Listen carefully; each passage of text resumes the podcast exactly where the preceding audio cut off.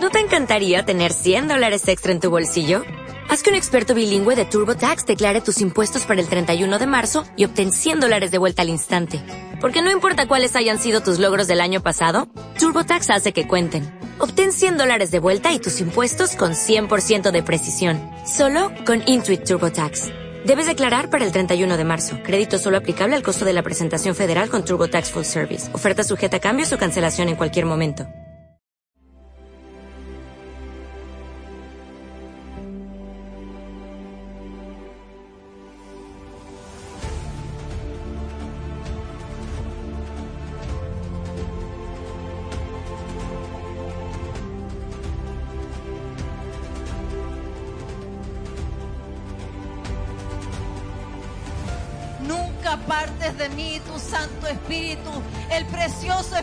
Santo. Revelación de su palabra. Revelación de su palabra. Porque este lugar es ciudad de refugio. Crea en mí, oh Dios, un corazón puro. Y el título más grande que me ha dado es ser hijo de Dios. Eh, y esta palabra es el pan que recibes, el pan que, que recibes. Así que te quiero invitar a que podamos orar para poder recibir esta, esta palabra del Señor en este día, eh, en, este, en esta hermosa eh, celebración. Un deleite tiene que ser participar ah, eh, a través del pan, a través del vino, con nuestro Señor Jesucristo. Oremos al Señor para recibir su palabra. Padre, en el nombre de Jesucristo, nuestro Señor, voy delante de ti, orando junto, Señor, con mis hermanos. Delante de ti, Señor, estamos suplicando tu gracia, tu direccionamiento y que en este día podamos nosotros participar del principio, Señor, de equipamiento y de edificación que, Señor amado, se nos da al recibir tu palabra, Señor. Cada vez que nos reunimos para recibir tu palabra, Señor, hay revelación, hay abundancia, hay, Señor, impartición, hay gozo, hay alegría, hay contentamiento, hay dicha, Señor.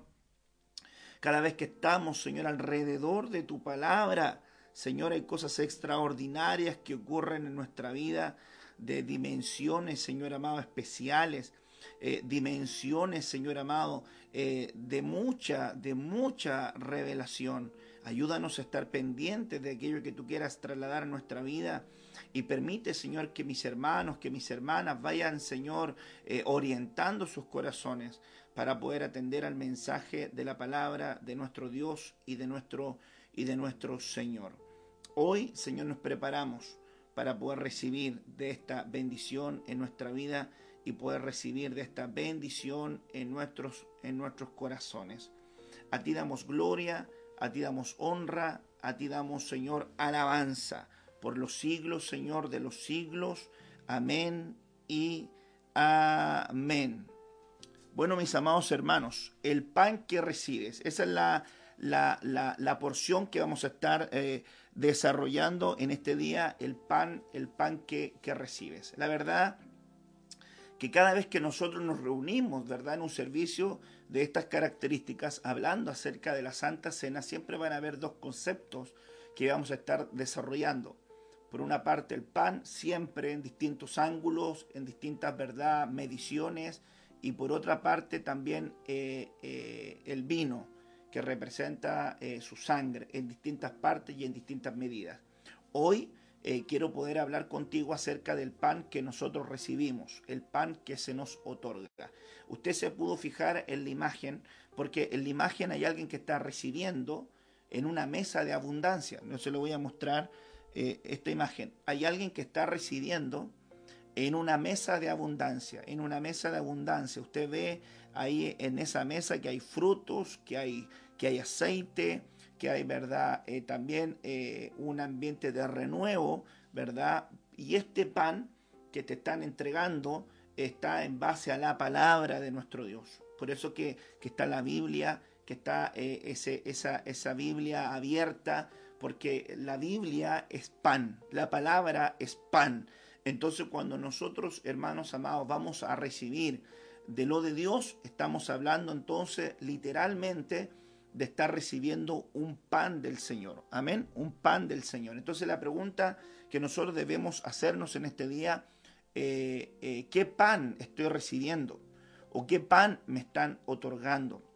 Yo miraba que en la palabra eh, de 1 Corintios 11, ¿verdad? Nos habla acerca de que la Santa Cena tiene que ser un sacramento que se disierna correctamente, que debemos nosotros discernir, hermanos amados, eh, el cuerpo y la sangre, aprender a discernir el cuerpo y la sangre. Y en este tiempo final es muy importante lo que tiene que ver con el discernimiento. En este tiempo final es necesario que tú aprendas a discernir, a, poder eh, entender lo que conlleva el discernimiento. Porque si no sabemos diferenciar entre lo bueno y lo malo, entre lo santo y lo profano, eh, hermanos, estamos en un peligro enorme. El hecho de crecer en la palabra y crecer en la doctrina es algo que nos va a dar perspectiva para poder ir avanzando y para poder ir creciendo. Es por eso que quiero compartir contigo, hermanos, este primer punto eh, de, de lo que tiene que ver con este mensaje en el día de hoy. Éxodo 16, versículo 4. Por favor, vaya conmigo a Éxodo 16, versículo, versículo 4. Eh, es muy importante que usted lo pueda también compartir y, entender con relación a lo, que, a lo que estamos hablando en este día. Yo le puse a este pan el pan de la instrucción, el pan de la instrucción. Éxodo 16, versículo 4, dice la palabra del Señor y Jehová dijo a Moisés, He aquí yo os haré llover pan del cielo, y el pueblo saldrá y recogerá diariamente la porción de un día, para que yo lo pruebe si anda en mi ley o no. Por favor, ponga atención a este pan. Jehová dijo a Moisés, he aquí yo os haré llover pan del cielo, y el pueblo saldrá y recogerá diariamente la porción de un día, para que yo lo pruebe si anda o no anda en mis caminos. Mire qué, qué importante es esta, es esta declaración que estamos viendo en este punto. Yo quisiera poder este, poner este, este fondito de, de, lo que es la Santa Cena para poder, ¿verdad?, eh, ministrar esta, esta palabra. Perdón, perdón, perdón, perdón, perdón. Ese no era lo que me mandaron. Discúlpeme, discúlpeme. Era esta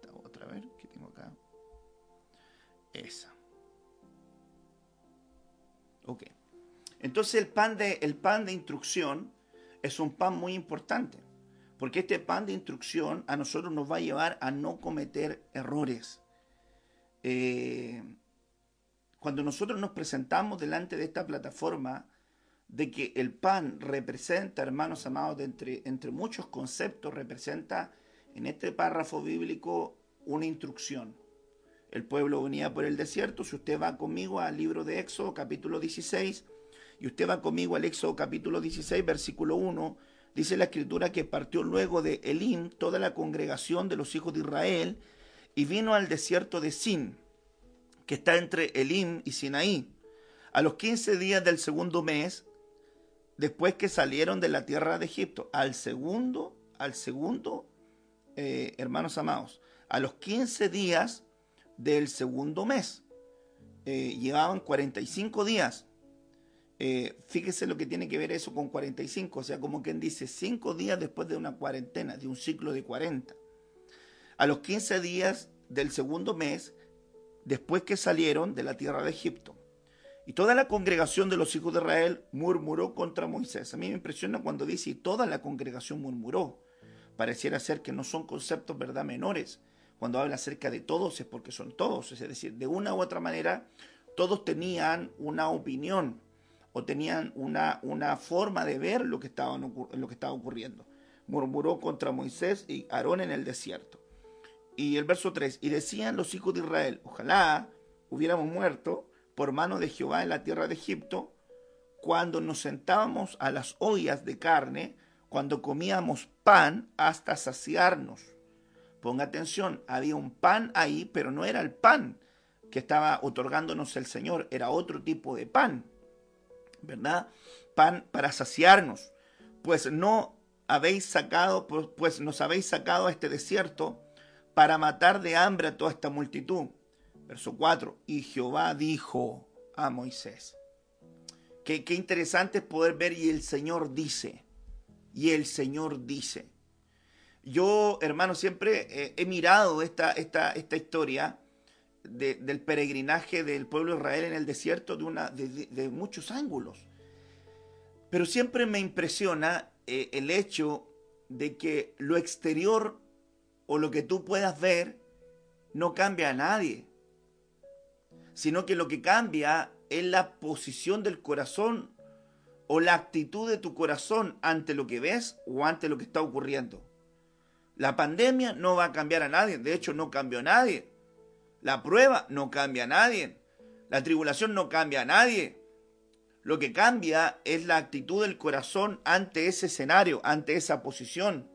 Entonces cuando yo voy a la palabra de Dios y el Señor nos muestra este párrafo bíblico en el libro de, Éxodo y Jehová dijo a Moisés y el Señor habló. ¿Por qué él habló? Había una demanda, había una exigencia, había, ¿verdad?, una, una crítica, si quiera llamarlo usted un, un, desalentarse del pueblo. ¿Por qué? Porque no estaban viendo, como quien dice, los resultados en este ciclo a lo mejor espiritual que estaban viviendo. Pero lo peligroso de esto es que estaban comparando el hecho de caminar con Dios con relación a lo que vivían antes en la esclavitud. Había una ceguera y algo que nosotros debemos recuperar este año en la visión. Aprender a ver bien las cosas de Dios. Aprender a ver bien lo que Dios nos ha otorgado.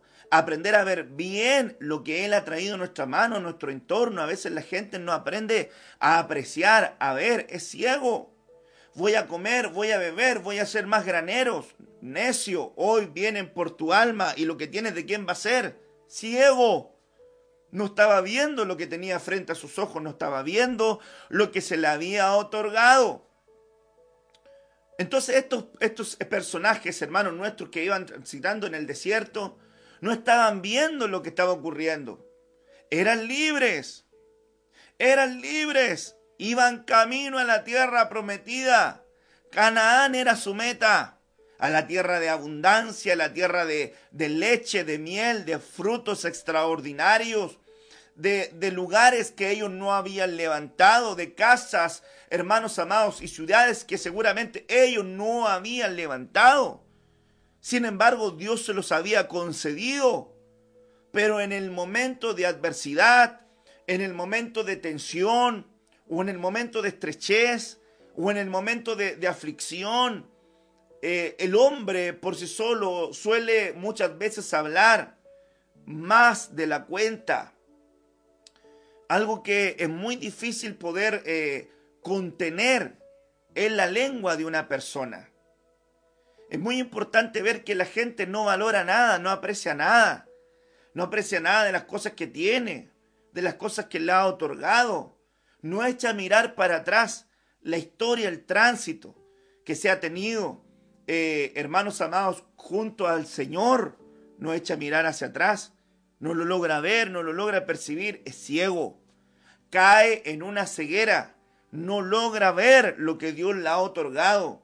Y yo ruego a Dios que en este año, hermanos amados, el deleite en Él te permita recuperar la visión, te permita recuperar, eh, hermanos amados, esa apertura espiritual de tus ojos, para que tú puedas ver lo que Dios está estableciendo delante de ti tu familia, tus hijos, el tiempo que los tienes, es un regalo divino. Tu trabajo, la obra de tus manos, es un regalo divino. No seas ciego, no seas ciego, no quieras volver atrás. Debemos recuperar aquellas cosas perdidas, aquellas cosas que quedaron atrás. Recupera tu comunión, recupera tu paz, recupera tu deleite, recupera tu fidelidad a Dios, recupera tu servicio, recupéralo, hijito amado. Recupera aquello que dejaste en alguna parte de tu camino que ni siquiera sabes por qué. Cuando la gente ya pasa tiempo, a veces ni siquiera sabe cómo llegó a donde está, ni cómo llegó a estar como está, porque se ensegueció. El pueblo de Israel venía, habían salido de un lugar de palmeras, en un lugar de, abundancia, de bendición, de, de ríos de agua. Y cuando van camino, ¿verdad? Al lugar Sinaí, que era el lugar donde Dios, ¿verdad?, eh, eh, iba a generar un encuentro con ellos. Ellos comenzaron a murmurar en el desierto. La lengua, dice la escritura, que es inflamada por el mismo infierno. Qué peligrosa es la lengua. Si no se controla, destruye. Si no se controla, amarga. Si no se controla, hermanos amados, divide, separa. La lengua es tan peligrosa que la Biblia dice que debemos nosotros de mirar para ver días mejores, para ver días mejores, refrene su lengua de hablar mal, para ver días mejores. Entonces yo sé que usted quiere ver días mejores, pero cuando nosotros no hablamos coherentemente con el mensaje de Cristo, con el mensaje del Señor, estamos en un problema. Mire que ellos estaban recibiendo un pan pero ¿qué tipo de pan les estaban dando? Era un pan de lágrimas, era un pan de esclavitud. Ellos se habían acostumbrado a asimilar que ese pan era pagado por su esclavitud, era pagado por su sufrimiento, era pagado, hermanos amados, por su subyugación, era pagado por la violación de sus mujeres, era pagado por la matanza de sus hijos, era pagado, hermanos, por una vida restrictiva, por una vida de, dolores y de aflicciones. La Biblia dice que ellos derramaban lágrimas, hermanos, y clamaban al Dios de Israel. Ese pan era el pan que comían ellos, si me permite decirlo, era un pan de aflicción, era un pan de, de servidumbre. Qué tremendo es que una cosa es la liberación física, es que físicamente sea libre, pero espiritualmente, mentalmente, almáticamente también, tu ser integral tiene que encontrar esa total libertad en Él. Hay mucha gente que es libre físicamente, pero su mente sigue esclava son esclavos de la mentira, son esclavos del miedo, son esclavos de la aflicción, de la amargura, esclavos del resentimiento, esclavos del rechazo. Se libre del rechazo en el nombre de Jesús, se libre de ese rechazo. Cristo te abrazó, te adoptó como su hijo, te tomó como propiedad de Él. Se libre del rechazo. Abraza las promesas del Señor. Abraza lo que Él tiene para ti. En el nombre poderoso de Jesús. Viene este pueblo y le dice, extraño el pan. ¿Cuál pan? El pan que comía, que comíamos allá en Egipto. Cuando nos sentábamos a las ollas de carne. Cuando comíamos pan hasta saciarnos. Pero ¿qué tipo de pan?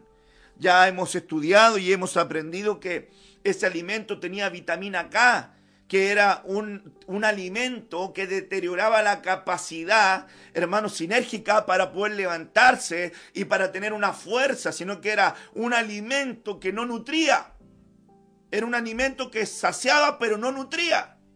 Es como que él le dice, era como comida chatarra, no le alimentaba, no le aportaba los nutrientes, hermanos amados, ni las proteínas correctas para el organismo, pero saciaba.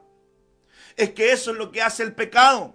El pecado te da un alimento que te sacia, pero no genera bienestar a tu cuerpo. Te va matando día a día. Es como la lepra. La lepra lo que provoca en la gente que se vuelve insensible, pero se va cayendo pedazo a pedazo. Día a día se va deteriorando, día a día se va en la, podredumbre. Se va, se va pudriendo se va, se va, se va deteriorando. No logra ver eh, lo que está ocurriendo en su vida. Porque tiene una mentalidad de esclavitud. Porque estaba comiendo un pan que ellos pensaban que era un pan bueno, pero un pan que saciaba, pero no le hacía bien a su organismo, no le hacía bien a su cuerpo. Permítame decirle, no le hacía bien a su vida espiritual. Pero ellos querían ir allá.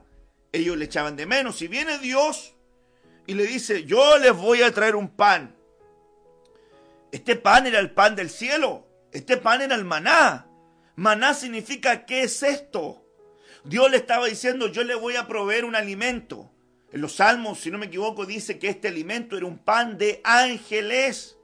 Mire, era un cuerpo celeste. Se alimentaban, cuerpos celestes se alimentaban de este tipo de pan. Y Dios se lo estaba otorgando a sus hijos en el desierto, alimento de ángeles. Lo tremendo de esto, la escritura dice que eran como hojuelas, ¿verdad? Que estaban regadas sobre la tierra.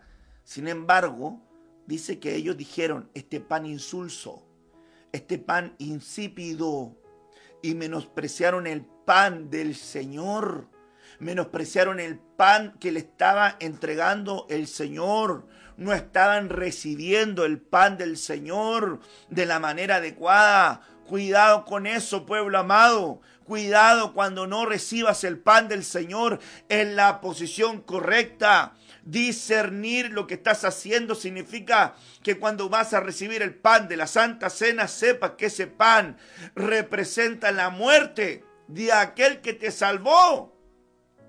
Representa el cuerpo de aquel que fue a la cruz por amor a ti.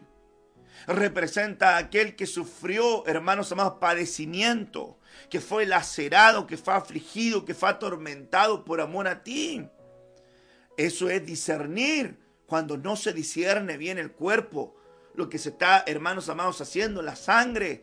La escritura dice que había muchos enfermos, debilitados, hermanos, débiles, enfermos y otros ya habían dormido, habían muerto.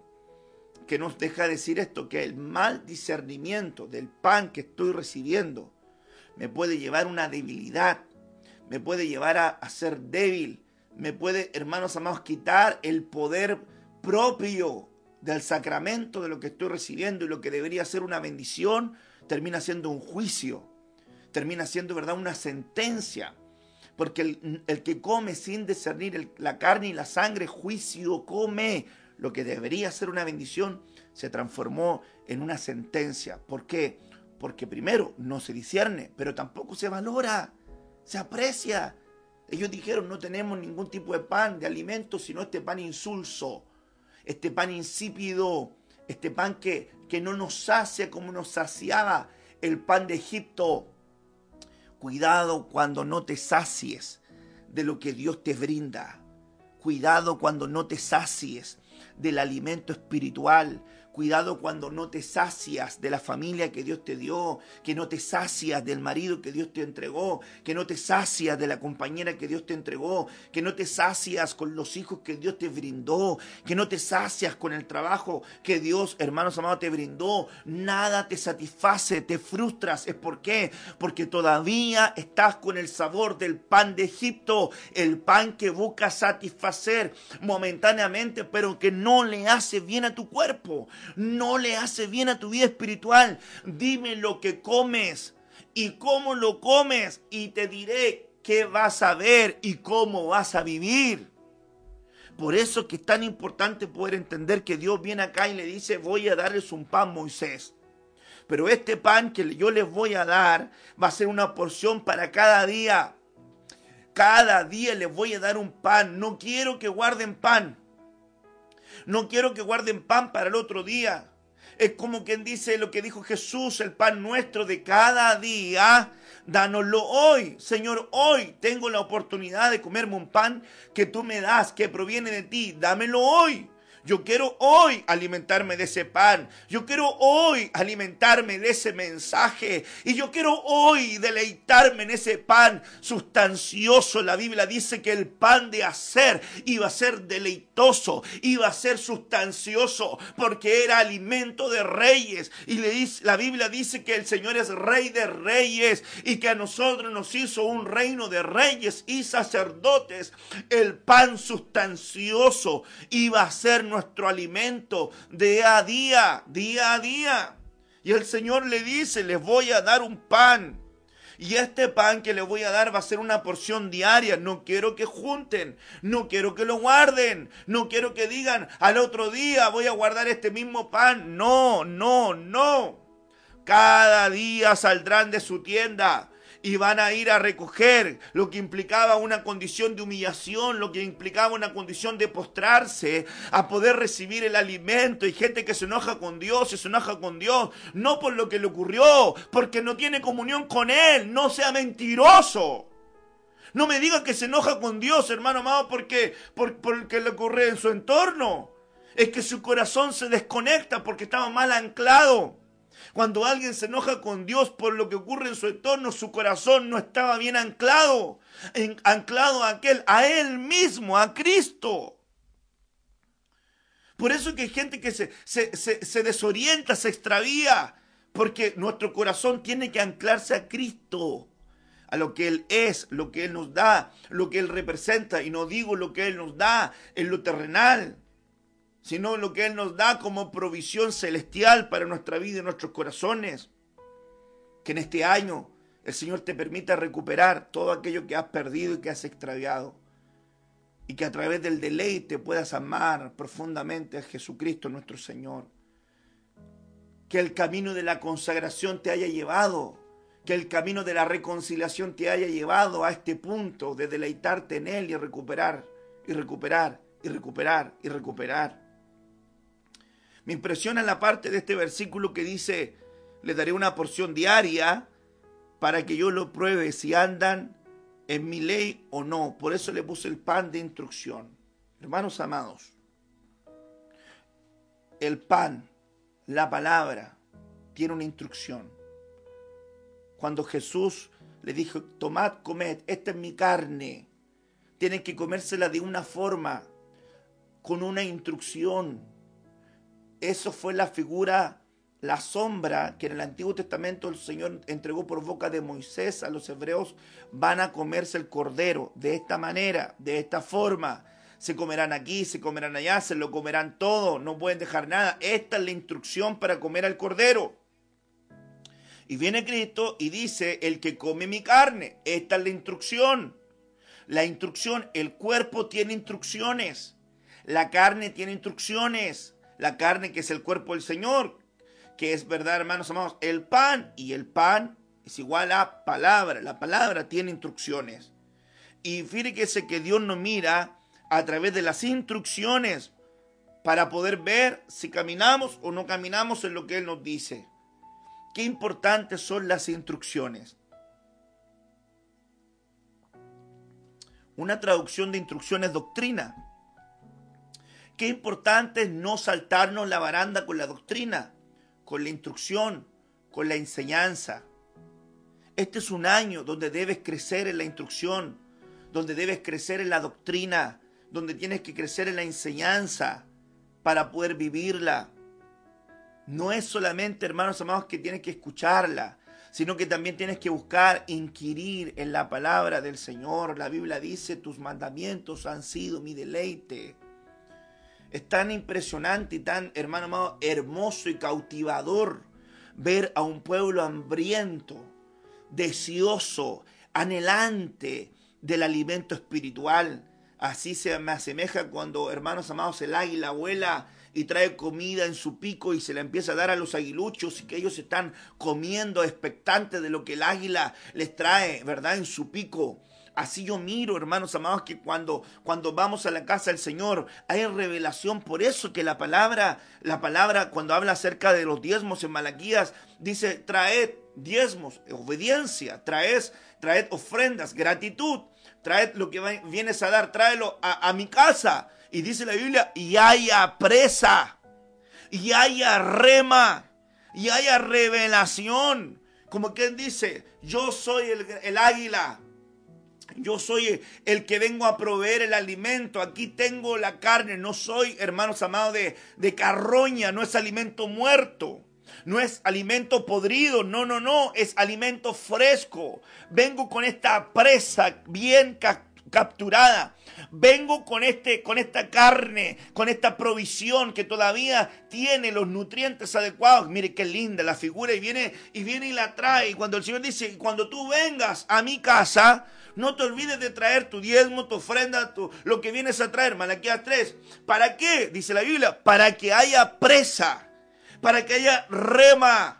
para que haya, para que haya lo que tú puedas arrebatar para que haya e, ese zarpazo que tú esa palabra es mía, ese alimento mío, yo lo tomo, yo lo recibo. Así yo he caminado durante, hermanos amados, años de mi vida. Esa palabra es mía, yo lo tomo, yo camino en ella, la arrebato. Cuando alguien me decía, y tú vas a hacer esto, yo le decía, así lo voy a hacer en tus sueños. Yo le decía, en tus sueños tuyo será, pero si Dios me lo dijo, yo lo creo, yo lo arrebato. Lo arrebato para mí, esa es la presa que yo voy a arrebatar para mí hay alimento en mi casa, hay la revelación en mi casa, hay una pasión, un hambre, una necesidad de poder recibir la instrucción, la palabra, en tus mandamientos meditaré. A veces la gente dice, pero ¿cuál es la fórmula del éxito? ¿Cómo provoco que me vaya bien? ¿Cómo prospero? Pero si la Biblia, amado, lo dice, no te apartes ni a la derecha, no te apartes ni a la izquierda de esta ley de esta palabra, de esta doctrina, de esta instrucción, de estas escrituras. No te apartes porque entonces, entonces harás prosperar tu camino y en todo te irá bien. ¿Sabe por qué a la gente no le va bien? Porque se salta la barda con la instrucción, porque quiere hacer las cosas a la pinta de él quiere hacer las cosas a la pinta de ella, el pastor le dice, esta es la doctrina, es que yo no estoy tan de acuerdo, yo voy a tomar esto, pero esto no.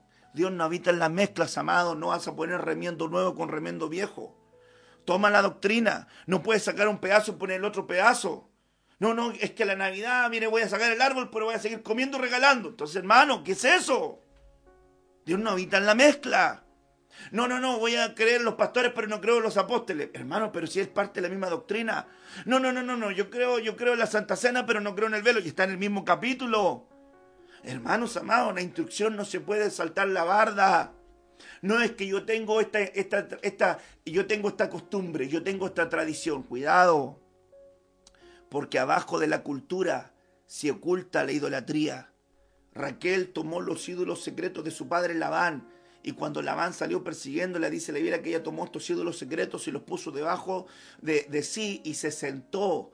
Y cuando Jacob dijo que revisara todo, revisaron todo y ella estaba sentada y ella dijo, no me puedo levantar porque tengo la costumbre de las mujeres, iglesias que tienen tradiciones o costumbres sobre las cuales ocultan la idolatría. Hermanos amados, a veces yo le digo a los jóvenes, jóvenes que tienen que tener la palabra, yo le digo que tienen que tener la doctrina y que son de esta casa y se dejan crecer el pelo hasta aquí, hasta los hombros, se dejan crecer aquí hasta las chacas. Entonces yo le digo, ¿y cómo oras? ¿Y cómo oras? Porque eso me hace pensar que ni siquiera oras. O que no tienes idea de lo que te estoy enseñando, ni siquiera pones atención a lo que te estoy diciendo.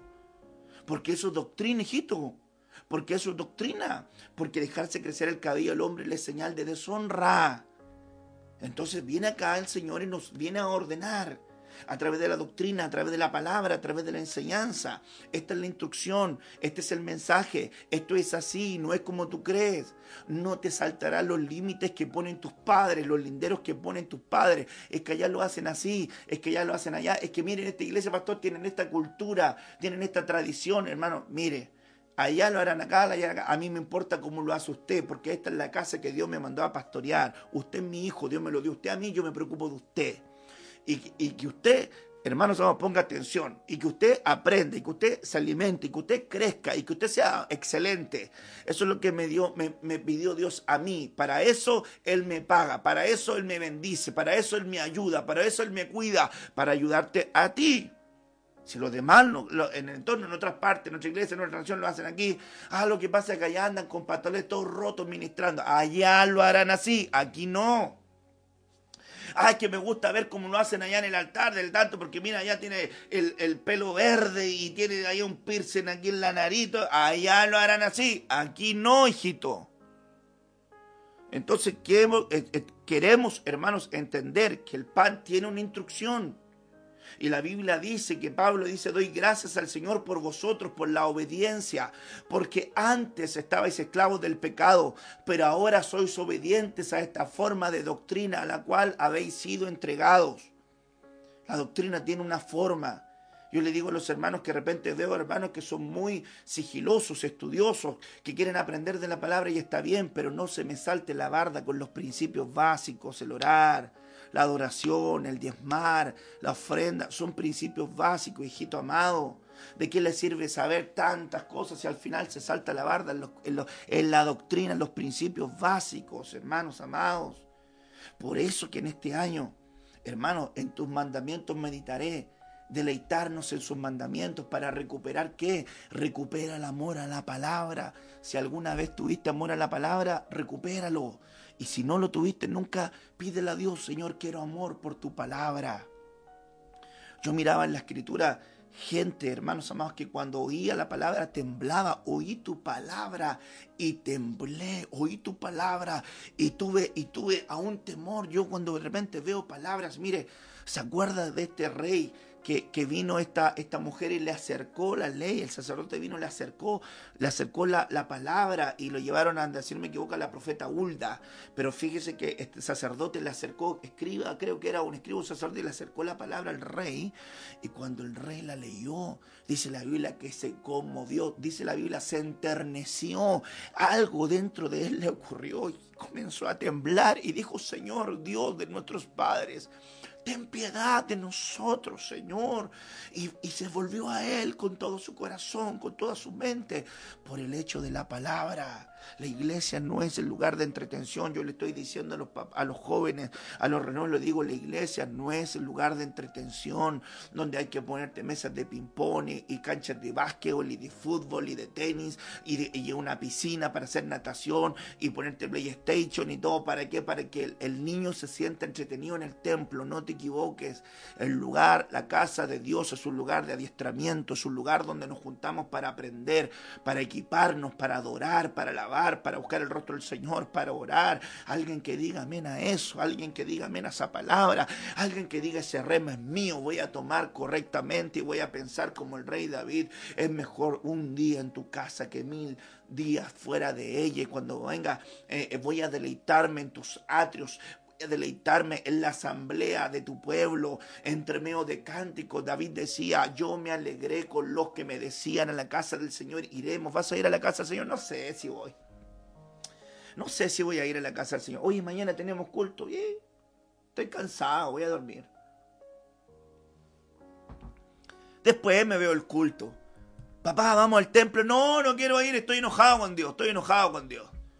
Mire el ejemplo el ejemplo que le da a su hijito. Y después quiere que Dios le ayude. Si eso es lo más tremendo. Después quiere que Dios sea el tremendo Dios que en su mente define. ¿Cómo define a Dios esa persona? Lo define con que Dios tiene la obligación de dar a su vida todo, todo lo que esta persona quiere. Pobre de Dios, el día que no le dé lo que este hombre espera, va a ser el peor Dios va a ser el peor Señor, va a ser lo peor para su vida. No es bueno, no es misericordioso, no me ama tanto como yo pensaba, porque te dijo no a una petición, porque te dijo no a, a, un, a un ruego, porque pasaste por un trato que no querías pasar. Es que nunca te van a preguntar el día de tu trato, nunca te van a decir, ¿quieres ser probado en esto? ¿Quieres ser probado y tratado en esta área? No te lo van a decir no te lo van a, no te lo van a orientar. ¿Por qué? Porque es tan importante comprender y entender que Dios no te va a pedir permiso ni disculpa. Él es Dios. Instrucción. La instrucción, la doctrina, la palabra es importante. No te saltes la barda en esto. Creemos en los cinco ministerios, creemos en el tribunal del Espíritu Santo, creemos en el bautismo en agua, creemos en la Santa Cena, creemos en el atavío de la mujer, creemos en los ministerios con su desarrollo, creemos en los dones del Espíritu Santo, creemos en las manifestaciones de los dones, creemos en el bautismo del Espíritu Santo con el, la señal de hablar en nuevas lenguas, creemos en esto. Porque tú no experimentes algo, no lo ataques a veces la gente dice, no, yo no creo que el, bautismo en agua sea tan importante para este, para este tema, porque no se ha bautizado. Yo no creo que el bautismo en lengua sea tan importante, el Espíritu Santo, porque mire, yo también amo a Dios todo, porque no las has hablado, porque no lo has experimentado. Entonces, mire, cuando alguien no experimenta algo, tiende a bajar la situación. Por eso que eso es falta de instrucción. Es como que la falta de palabra en la vida de un hombre le hace tener como cosa poca su fornicación, su inmoralidad.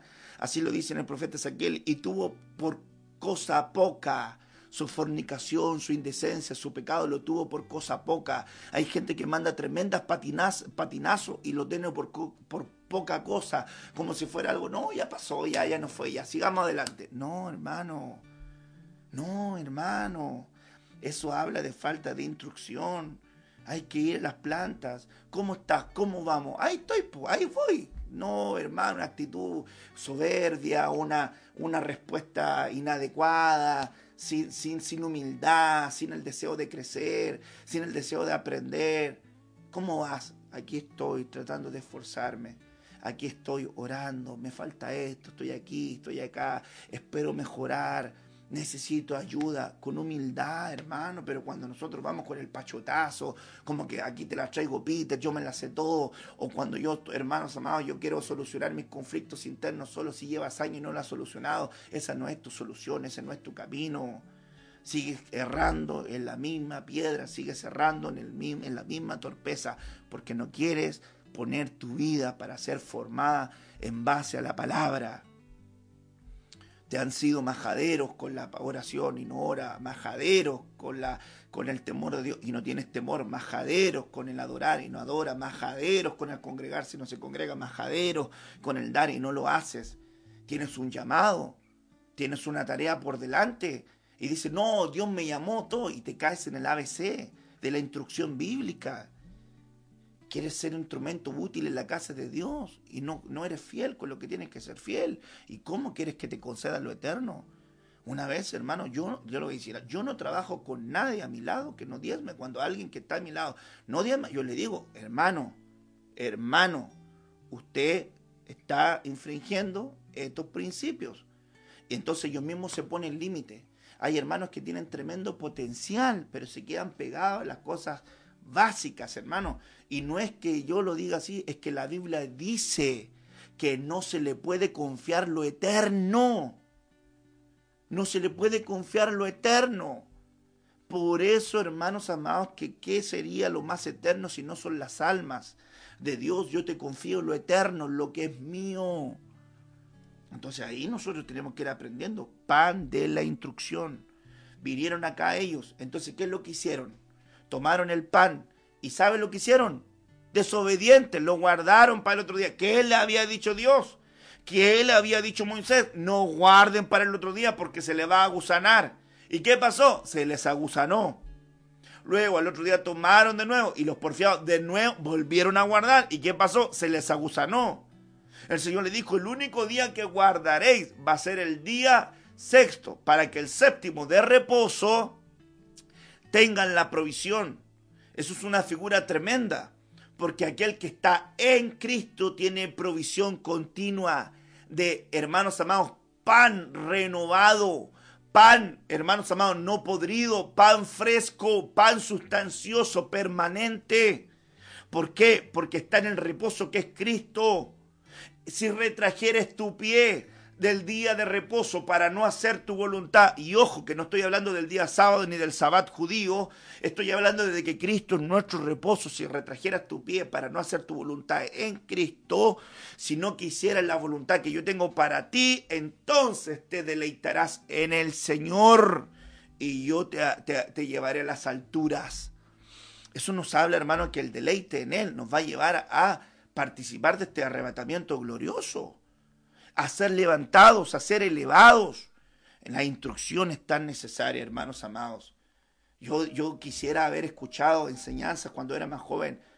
Habían áreas, hermanos, del entendimiento que no comprendía, de que no, nadie las enseñaba, nadie las hablaba, nadie se la había revelado, no la entendían. Entonces yo estaba muy apretado con eso porque no lograba entenderlo. Entonces yo decía, estas cosas que Dios me habla, yo decía, ¿serán así? ¿No serán así? Entonces seguía orando, buscando a Dios hasta cuando Dios venía, ¡pum! y me la revelaba. Y yo decía, gracias Señor, gracias Señor, porque las pude entender, porque hermanos amados, anhelaba poder hacer eso. Y de repente la gente dice, no, pastor, hay tanta instrucción y tanta doctrina y la doctrina para allá y la doctrina. Pero como, amados, si estamos viviendo tiempos finales y la gente tendrá comezón de oír y se amontonarán hombres a enseñar conforme a sus propias concupiscencias y apartarán a la gente de la verdad y muchos seguirán a las fábulas, hermano, a la filosofía, a cosas que son mentiras, hermano, a engaños, hermano, fantasiosos que no son verdad. Pero ¿cómo eh, predicarán, hermanos, si no son enviados? ¿Y cómo serán enviados, hermanos, si no oyen la palabra? ¿Si no atienden el mensaje? ¿Cómo vamos a ir a recuperar a los que se extraviaron en doctrinas de demonios, a los que se extraviaron, hermano, en ataque de las tinieblas, a los que se extraviaron, hermano, en, en situaciones que no lograron mejorar? ¿Cómo vamos a ir por ellos? Si no nos dedicamos a aprender, este es tu año para tu discipulado. Este es tu año para que hagas, hermano, tu discipulado. Uno, por lo menos, hermano, parte con algo.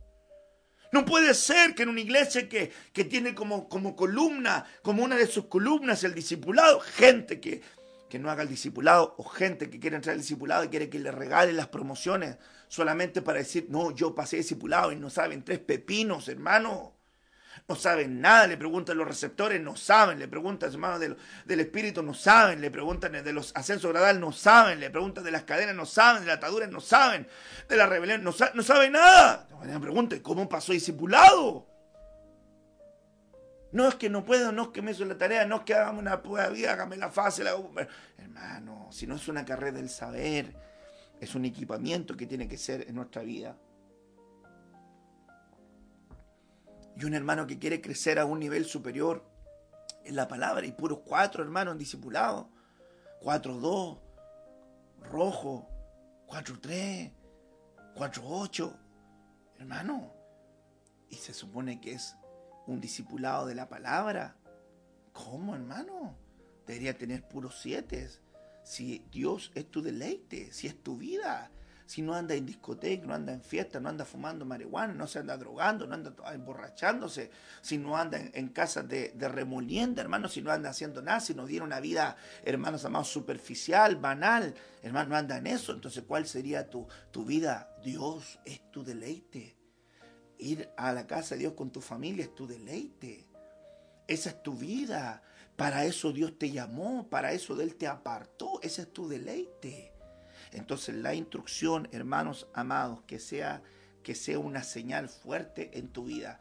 Entonces no tomes el alimento, hermano, para guardarlo y no para hacerlo parte de ti. Cuando tú tomas el pan solamente para saber, es porque lo tienes ahí, pero no lo vives, no lo comes para hacerlo parte de ti. El Señor le dijo, quiero que, que, usted, quiero que ustedes tomen este pan y cuando tomen este pan coman el pan del cada día, lo hagan parte de ustedes, pero no guarden para no guarden pan, se les va a gusanar. Es decir, no saca nada usted con tener algo y ponerlo en la, en la bóveda del conocimiento. Si no se lo come, se va a gusanar, se va a podrir, no le va a servir, porque no es lo que sabes, es lo que vives. Y vamos a la carga con eso también. Quiero compartirte este otro también el pan del ministro. Ay, hermano, yo lo considero tremendamente importante, el pan del ministro. Yo le puse ministro porque el versículo que usted está leyendo dice la escritura así. Y el que hubiera quedado, hubiere quedado, y el que hubiere quedado en tu casa, vendrá a postrarse delante de él por una moneda de plata y un bocado de pan diciendo, te ruego que me agregues a alguno de los ministerios para que yo pueda comer un bocado de pan. Primera de Samuel 2, verso 36. Hermanos amados, cuando yo miro este versículo dice, Dios santo, una persona que está mendigando, hermanos amados, por un, por un, por un bocado de pan, es aquella persona que no tiene un servicio porque hablando acá por un ministerio está hablando de un servicio. Ellos eran sacerdotes y estos sacerdotes no tenían pan. Entonces por eso es que es tan peligroso eso. Hay gente que dice, yo tengo el llamado a ser pastor. ¿Tienes pan? ¿Tienes pan? Estás rogando por un bocado de pan porque no tienes un llamamiento, hermanos amados. Cuando alguien tiene un llamamiento, tiene que tener pan. Y cuando alguien tiene un servicio, tiene que tener pan. tiene que tener revelación de lo que está haciendo. Por eso que este versículo lo tomo de esta manera. El que no tiene un servicio mendiga por un pan. Hermanos amados, no le estoy diciendo a aquel que no ha sido llamado, sino a aquel que lo tenía y lo perdió. Porque estos hijos de Eli, hermanos amados, perdieron su ministerio, perdieron su servicio, sufrieron muerte. Entonces la sentencia era que cuando se levantara uno de esa casa sacerdotal, no iba a tener ministerio, no iba a tener servicio. Se iba a postrar delante, hermanos amados, por una moneda de plata, por hacer algo para que le dieran algo para poder vivir. Iba a andar mendigando por, una, por un pedazo de pan, para que le concedieran la oportunidad de poder servir, para que tuviera un bocado de pan. Hermano, me impresiona, hermanos amados, esta gente que servía tanto al Señor y no tenía pan sustancioso, sino que tenía solamente bocado de pan. Y aún así entregaron servicio y crecieron en el servicio. Y le llamo a toda la gente, hermano, que se crió una iglesia donde no había enseñanza robusta.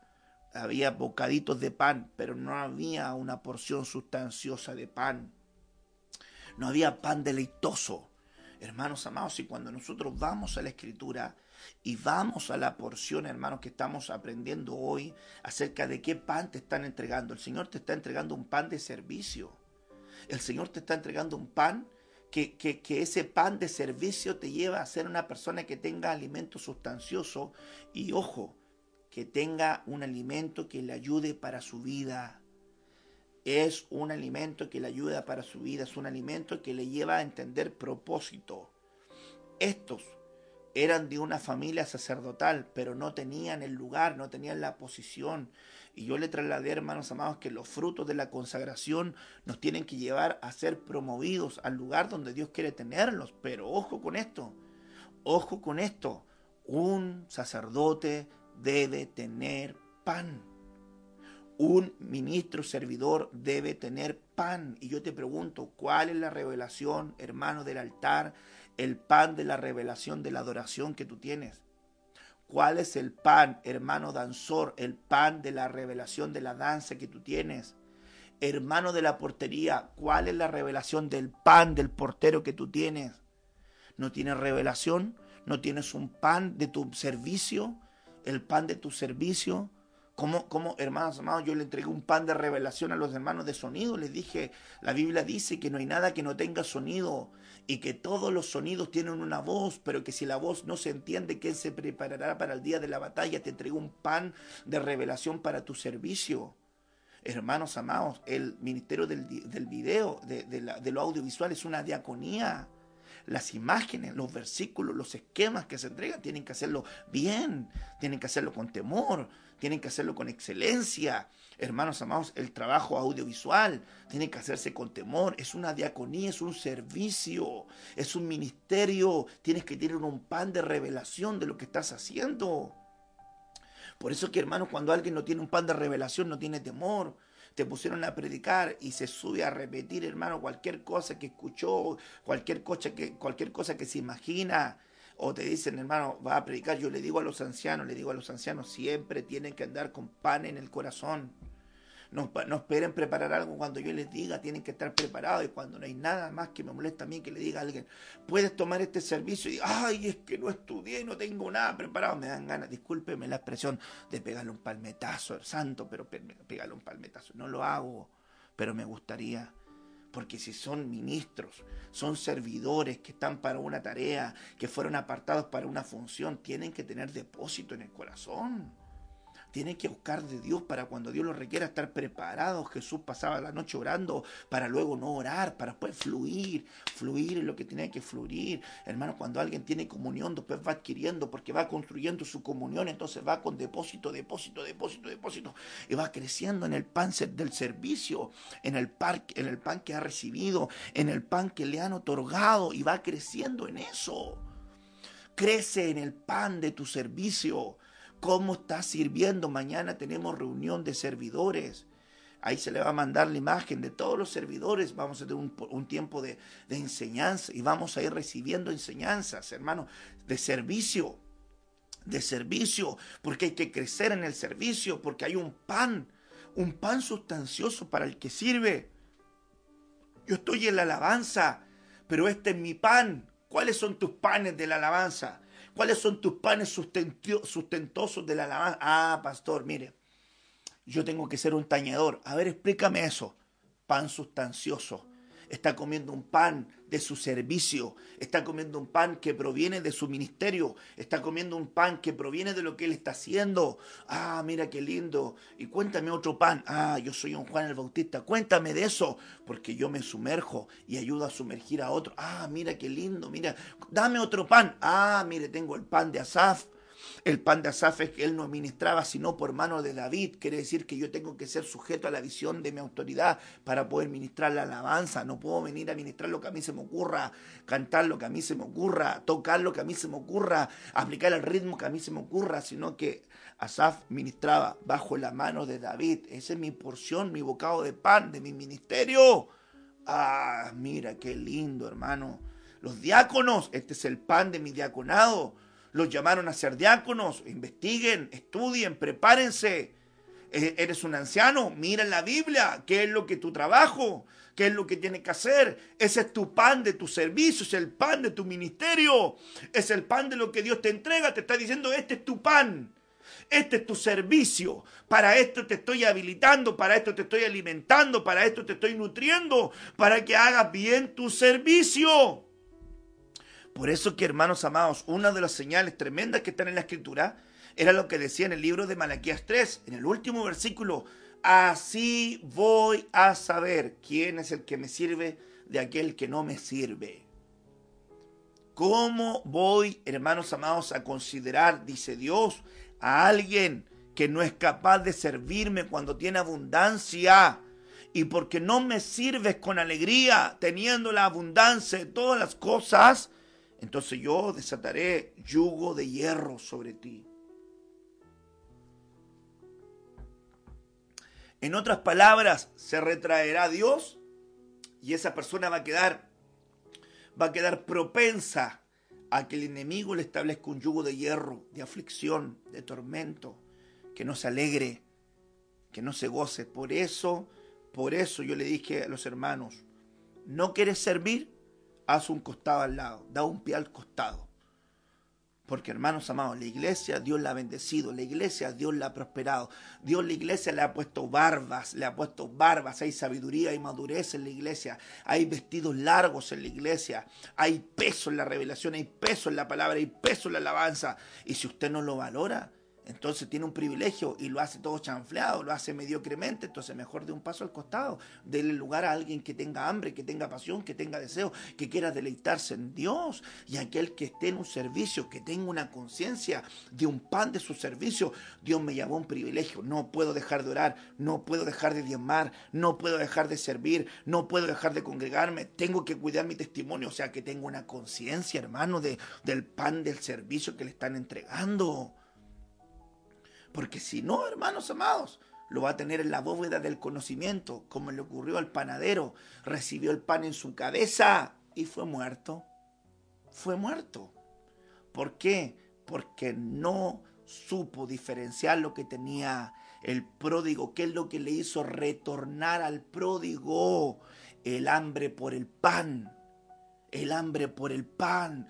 Yo aquí perezco de hambre y en la casa de mi papá hay abundancia de pan. Cuando hay hijos, hermanos amados espirituales que saben que su papá les tiene pan abundante, rico, sabroso, hermano, quieren estar en la casa. En mi casa hay pancito rico. En mi casa hay pancito fresco de revelación. Cada vez que voy a la mesa, ¡ah! mi pan, el pan que como, me satisface y me nutre.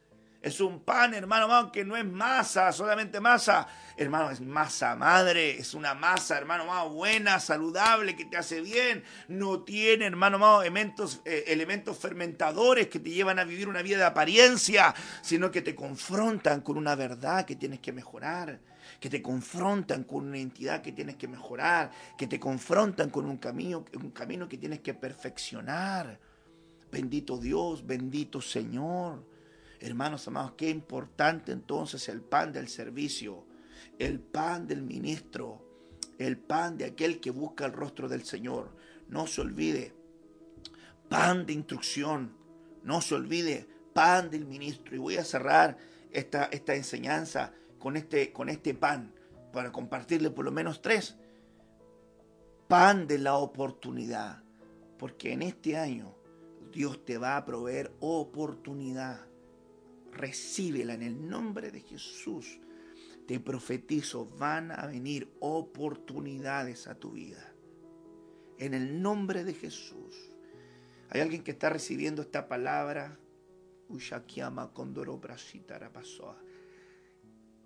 Va a haber gente que te va a ir a buscar y golpeará tu puerta ofreciendo oportunidad, ofreciendo oportunidad. Yo te lo profetizo en el nombre de Jesús. Yo profetizo en el nombre de Jesús que hay gente que te va a ir a buscar ofreciéndote una oportunidad.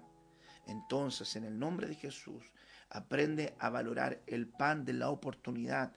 El pan de la oportunidad es el pan, hermanos amados, que tiene que crecer en ti. Dice la escritura en este versículo. Y vos le dijo a la hora de comer, vos le dijo a la hora de comer, ven aquí y come del pan y moja tu bocado. Mire qué tremendo es este. Ven aquí y come del pan y, moja tu bocado en el vinagre. Y ella se sentó junto a los segadores, a los cosechadores. Y él le dio del potaje y comió hasta que se sació y le sobró. Aleluya. Y estará fracasó amando siva. Y aquí amando no brazo estará brazo aquí astoba.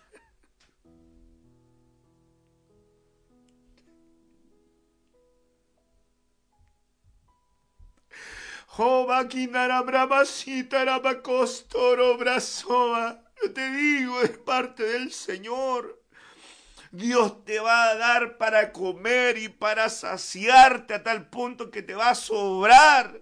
Vas a tener para compartir a otros el pecado de Sodoma. Tenía abundancia de un pan, un pan que no era sustancioso. Pero Dios le dijo, el pecado tuyo es que tenías pan y no lo repartías. Amado pueblo, lleva el pan al hambriento, lleva el pan al descarriado, lleva el pan. ¿Qué estás haciendo con las comisiones evangelísticas? Te estás empantanando en tu pecado, te estás empantanando en las ataduras, en las cadenas si te olvidaste de la tarea que Dios te encomendó, la comisión, la gran comisión que todos nosotros tenemos. Lleva el pan para recuperar al perdido, para recuperar al extraviado. Te saciarás, comerás y te sobrará. Basta ya de aquel que está engordando, engordando, engordando, pero no comparte el pan con nadie. Comienza a invitar gente, comienza a evangelizar, comienza a compartir en tus redes, invita a los cultos presenciales, ven te invito a casa, ven te invito al templo, el tiempo se ha cortado.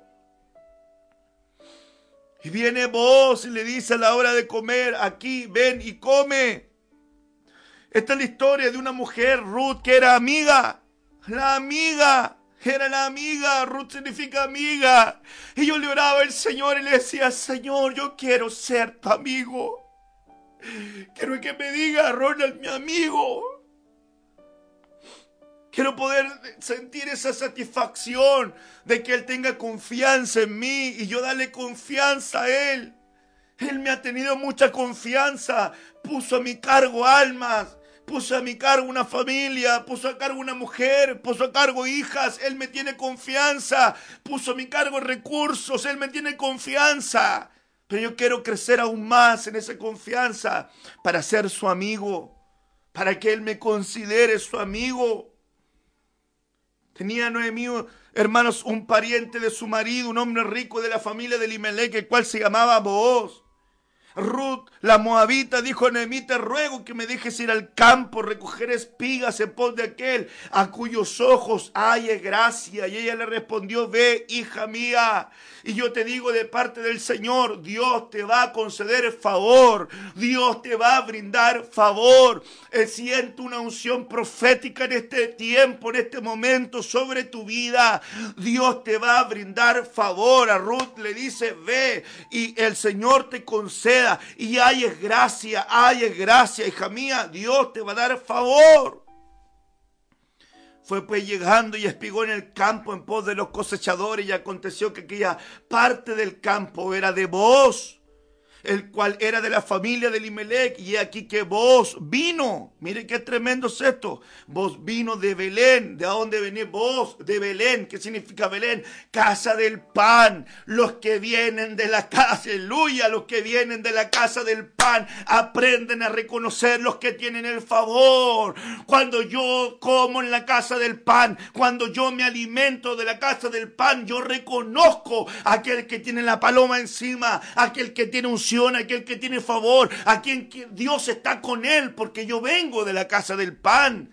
Entonces cuando yo vengo de la casa del pan, reconozco quién tiene pan, reconozco quién es deleitoso en este pan.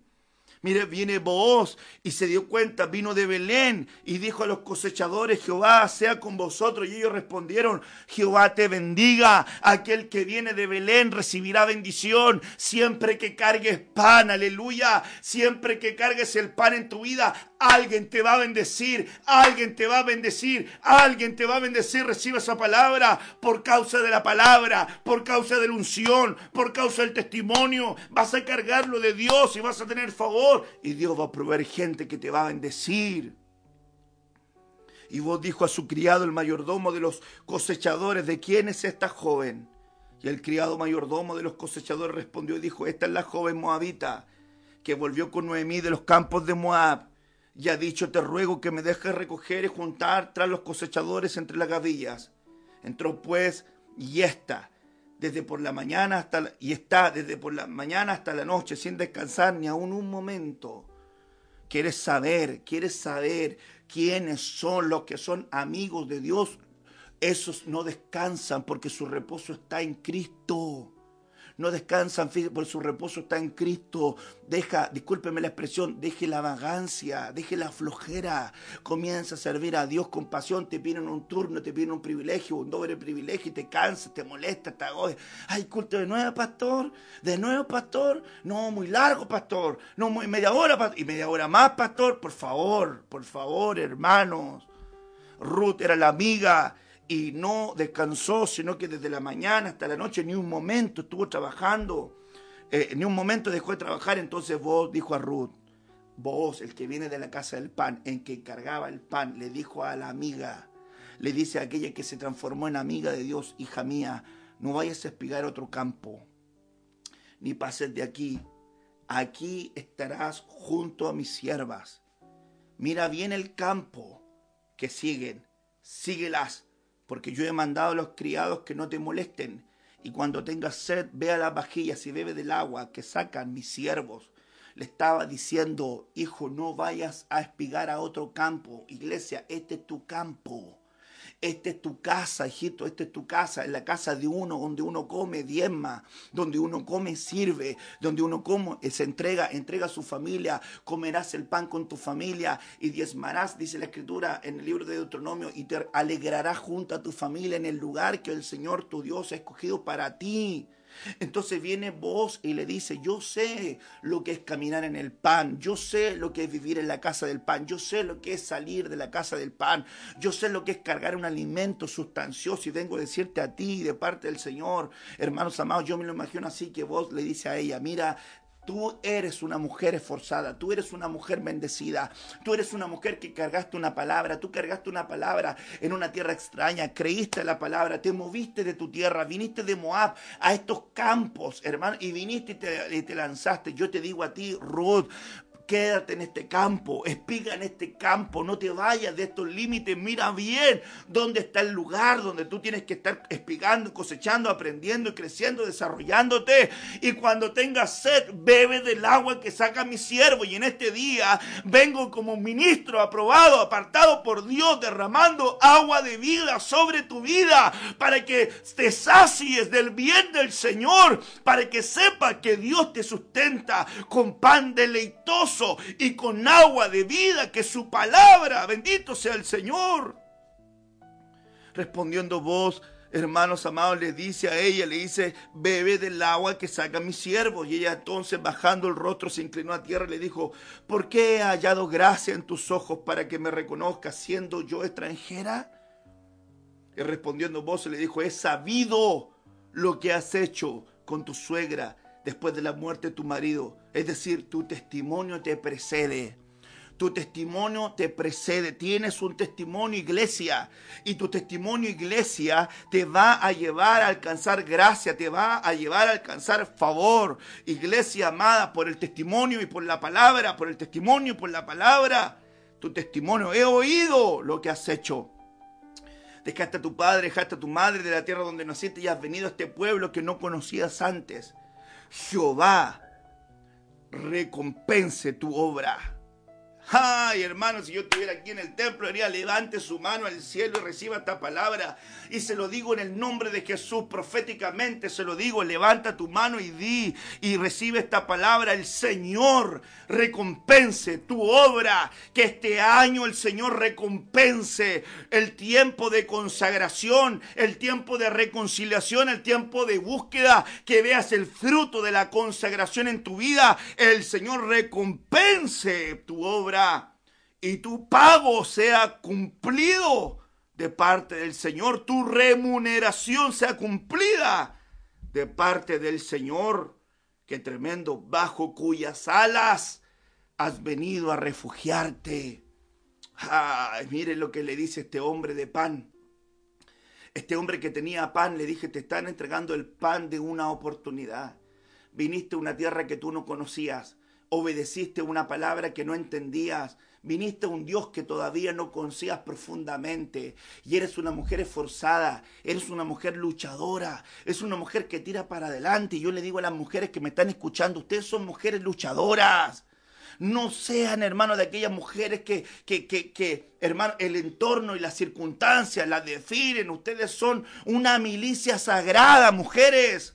Dios les ha dotado de palabra, de gracia. Dios las ha ocupado con poder y con autoridad y las seguirá ocupando. Caminen en sujeción, caminen en temor, caminen en obediencia. Pero recuerden que la dignidad se las ha dado Cristo. La dignidad se la dio Cristo, no sean mujeres encorvadas que estén mirando el piso. Dios las levantó, Dios las va a enriquecer, las va a hacer mujeres que sean fructíferas, con dones, con gracias, con habilidades, no con arrogancia, no con soberbia, no con altivez, no con hermanos amados una condición el empoderamiento de la mujer, no, no, no, no, no, no con matriarcado, no con influencia jezabélica, con temor de Dios.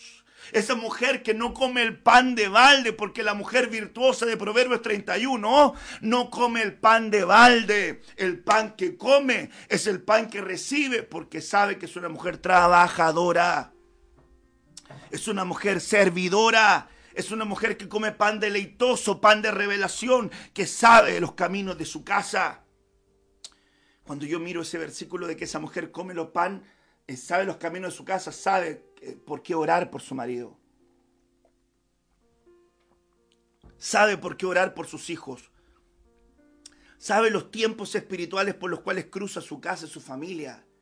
Reconoce eso porque es una mujer que está velando, dice la Biblia, que, que, que está buscando tiene vestiduras dobles, está puesta bajo cobertura, se deja cubrir, no se da el relajo, sus hijos la llaman bienaventurada, es una mujer bienaventurada, que tus hijos te llamen mamita bienaventurada, que, que, te quede el recuerdo, la alegría de que tus hijos te valoran, te aprecian, no que tus hijitos digan, ay, mi mamá, están aquí, están allá, que no, no, no, no, no, que te digan, mamá, eres una bendición.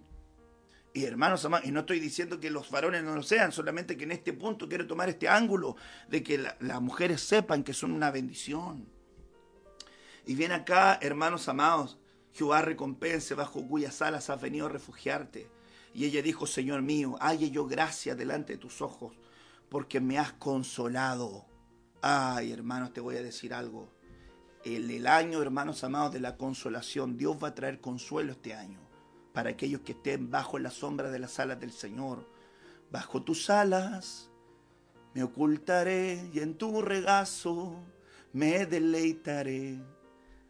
Cuando yo esté bajo la sombra de las alas del Señor, voy a participar del deleite y su consuelo va a venir sobre mi vida. Ella dice, he hallado gracia sobre tus ojos, he hallado gracia en tus ojos, he sido aceptada en tu mirada. me has consolado porque has hablado del corazón, has hablado al corazón de tu sierva, aunque no soy ni como una de tus criadas. Ay, hermanos amados, ¿sabe lo que esta mujer era Noemí? Perdón, era Ruth. Esta Ruth no tenía cultura de iglesia, no sabía, hermano amado, de lo de Dios, pero conoció un hombre, conoció un voz que tenía palabra en el corazón. Y cuando la vio, supo que era una mujer especial. Yo siempre recuerdo el primer día que vi a mi esposa.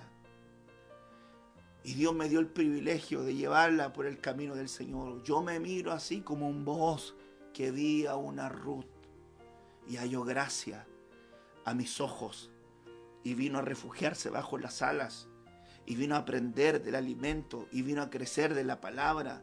Y hoy día tengo una tremenda compañera a la cual amo y tengo cuatro preciosas hijas que van a ser extraordinarias, poderosas. Rebequita vas a ser una bendición, hija mía. Renata vas a ser una bendición, hija mía. Van a crecer con un pan sustancioso. Dios las va a bendecir. Raquel, Dios te va a bendecir, Raquelita. El Señor va a desatar esa palabra sobre tu vida. Chloe, Dios te va a bendecir, hija mía. Dios va a desatar esa palabra sobre su vida, les va a derramar esa gracia poderosa. Van a ser adoradoras, van a crecer en ese ministerio, van a adorar a Dios con pasión, con entrega. Así también serán tus hijos, así también serán tus hijas. Si tienes una hija ahí, que sea una hija a la manera de, de Ruth, que pueda ser bendición, que sea una mujer trabajadora, esforzada, que pueda tener gracia, que pueda tener gracia y favor de parte de Dios. Mire qué tremendo es esa bendición. Qué tremenda es esa bendición. Luego se levantó, fíjese algo, qué tremendo es esto. Porque le dice, yo no soy ni siquiera una de las siervas. No era una que estaba en el campo, no era alguien que estaba involucrada en el mundo de vos. No, era de afuera. No estaba y era extranjera, no tenía nada, ni era una mujer hebrea, nada. Pero cuando se encontró en el lugar, cuando recibió la palabra, recibió la palabra donde Moab ni siquiera estaba en el templo cuando la, recibió fuera. Pero esa palabra le impulsó a llegar al lugar donde encontró a su voz, donde encontró al hombre que le iba a redimir, que le iba a, dignificar, que le iba a levantar, que le iba a cubrir. Y mire qué tremendo es eso. Porque aquí hay una bendición tremenda para esa iglesia que viene desde afuera desconsolada. Vos le dijo a la hora de comer, ven aquí, come el pan moja tu bocado en vinagre. Y ella se sentó junto a los cosechadores y él le dio del potaje y comió hasta que se sació y le sobró, le dio del alimento y comió y se sació y le sobró. Hoy día, hermanos amados, vengo a darte Ruth, iglesia Ruth, vengo a darte un alimento para que te sacies y para que te sobre, para que tengas en abundancia. Y recibes esa palabra en el nombre de Jesús luego se levantó para cosechar, hermano, para espigar, y vos mandó a su siervo diciendo que recoja también espigas entre las gavillas, no la avergoncéis, le puso defensa. No dejó que se burlaran de ella, no dejó que la menospreciaran, le puso cobertura. Y dejaréis también caer para ella algo de los manojos y la dejaréis para que lo recoge y no le molesten. Puso su autoridad para que era, fuera cubierta y protegida. Y espigó pues en el campo hasta la noche, y desgranó lo que había recogido, y fue como una efa de cebada. Mire qué tremendo es esta bendición. Mire qué tremenda es esta bendición. Dice la escritura que esta mujer, Ruth, le contó a su suegra lo que había ocurrido. Y, hermanos amados, dijo, y el verso 19 dice, y el hombre, el nombre del varón con quien he trabajado es Booz. Y dijo a su nuera, sea el bendito de Jehová, pues no ha rehusado a los vivos la benevolencia que tuvo con los que han muerto. Después le dijo Noemí, nuestro pariente es aquel varón, uno que nos puede redimir, uno que nos puede traer la bendición a nuestra casa, uno que nos puede traer la bendición a nuestra familia. Te encontraste con un voz. Iglesia amada, te encontraste con el Señor, te encontraste con aquel que puede traer bendición a tu casa. Jesucristo, hermano, es nuestro pariente más cercano que nos puede redimir. Aleluya. Y cuando Él viene, nos encontró, éramos extranjeros, no éramos parte de su, de su ciudadanía. Y viene el Señor y los miró y hallamos gracias a sus ojos. Y Él nos amó y nos dio su carne, su pan, nos entregó su pan, nos dio la oportunidad de ser real sacerdocio, nación santa, de ser un pueblo santo para Él. Nos dio la oportunidad de ser hermanos dichosos. El otro día le dije a alguien, yo soy la persona más importante de la tierra porque el Dios Todopoderoso, Creador del todo, me miró y me apartó para Él. Entonces, hermanos, en este día vengo a decirte, has hallado gracia delante de los ojos de nuestro Señor Jesucristo y el pan que te dio fue su carne. Te dio la oportunidad de ser cubierta bajo la sombra de sus alas. Es muy importante que entiendas que este es el campo donde tienes que espigar. Este es el campo donde tienes que alimentarte y crecer. La doctrina sana, instrucción, instrucción es importantísimo, hermano, para que crezcas en esta, en esta palabra. Recuerda, pan de oportunidad, pan de servicio, pan de instrucción es el que el Señor nos está brindando en este día y en esta hora. Entonces, bajo esta administración de la palabra, quisiera yo poder ahora bendecirte con este principio, hermanos amados, tan lindo que estamos mirando. Aquí yo tengo mi pan, aquí yo tengo mi vino, aquí tengo eh, el alimento sustancioso para poder participar de esta, de esta tremenda bendición. Estoy muy, muy bendecido. Qué tremenda palabra que el Señor nos ha brindado. Qué tremendo es saber que tenemos un voz que nos redime. Un voz que es nuestro pariente más cercano, que te redimió a ti, hija amada, iglesia de Cristo. Te miró que eras una extranjera, pero de la tierra extranjera te mandó a llamar y te trajo. Y ahora eres de su propiedad. Viniste a refugiarte bajo sus alas y el Señor ha establecido tu, su cobertura y su protección. Así que te invito a que tomes los elementos. Hijitas mías, tomen el pan, tomen el vino, mamita, y nos preparamos para, para participar de este, de este tremendo sacramento, tomando aquí el pan y tomando yo también el vino.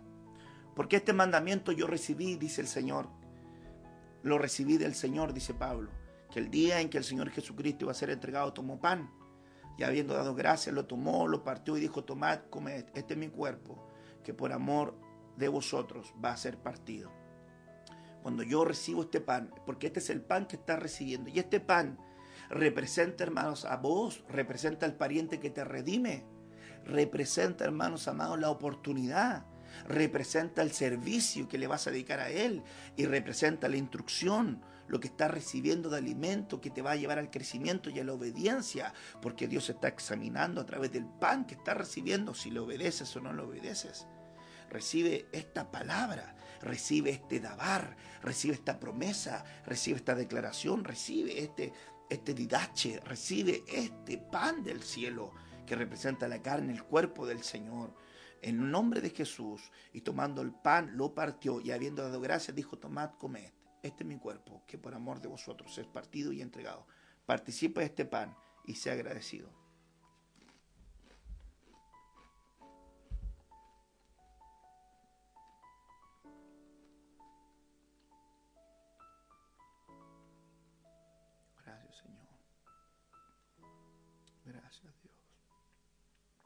Gracias Señor.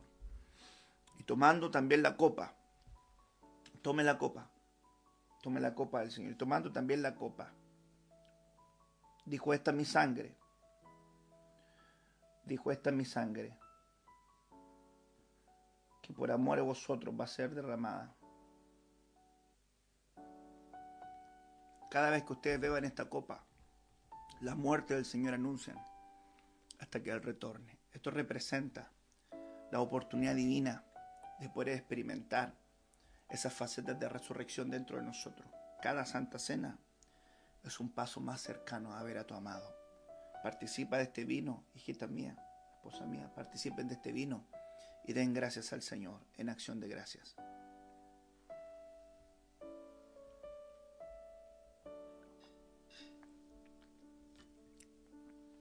Padre, te damos gracias por este pan y por este vino. por tu carne y por tu sangre que tú has provisto, Señor, para el perdón de nuestros pecados y para redimirnos. Gracias te damos por este pan que nos entregas. Lo recibimos para que en este año de recuperación, para que este año de deleite, podamos deleitarnos en la oportunidad enorme que nos has dado de ser tuyos, para poder, Señor, recuperar aquel servicio que teníamos y que lo menospreciamos y lo hicimos mal. Señor, ayúdanos a poder atender a la instrucción, al pan de instrucción que nos das. Señor, bendice esta palabra en el corazón de tu pueblo. Sea sembrada sin que falte nada. En el nombre poderoso de Jesús. Amén y amén.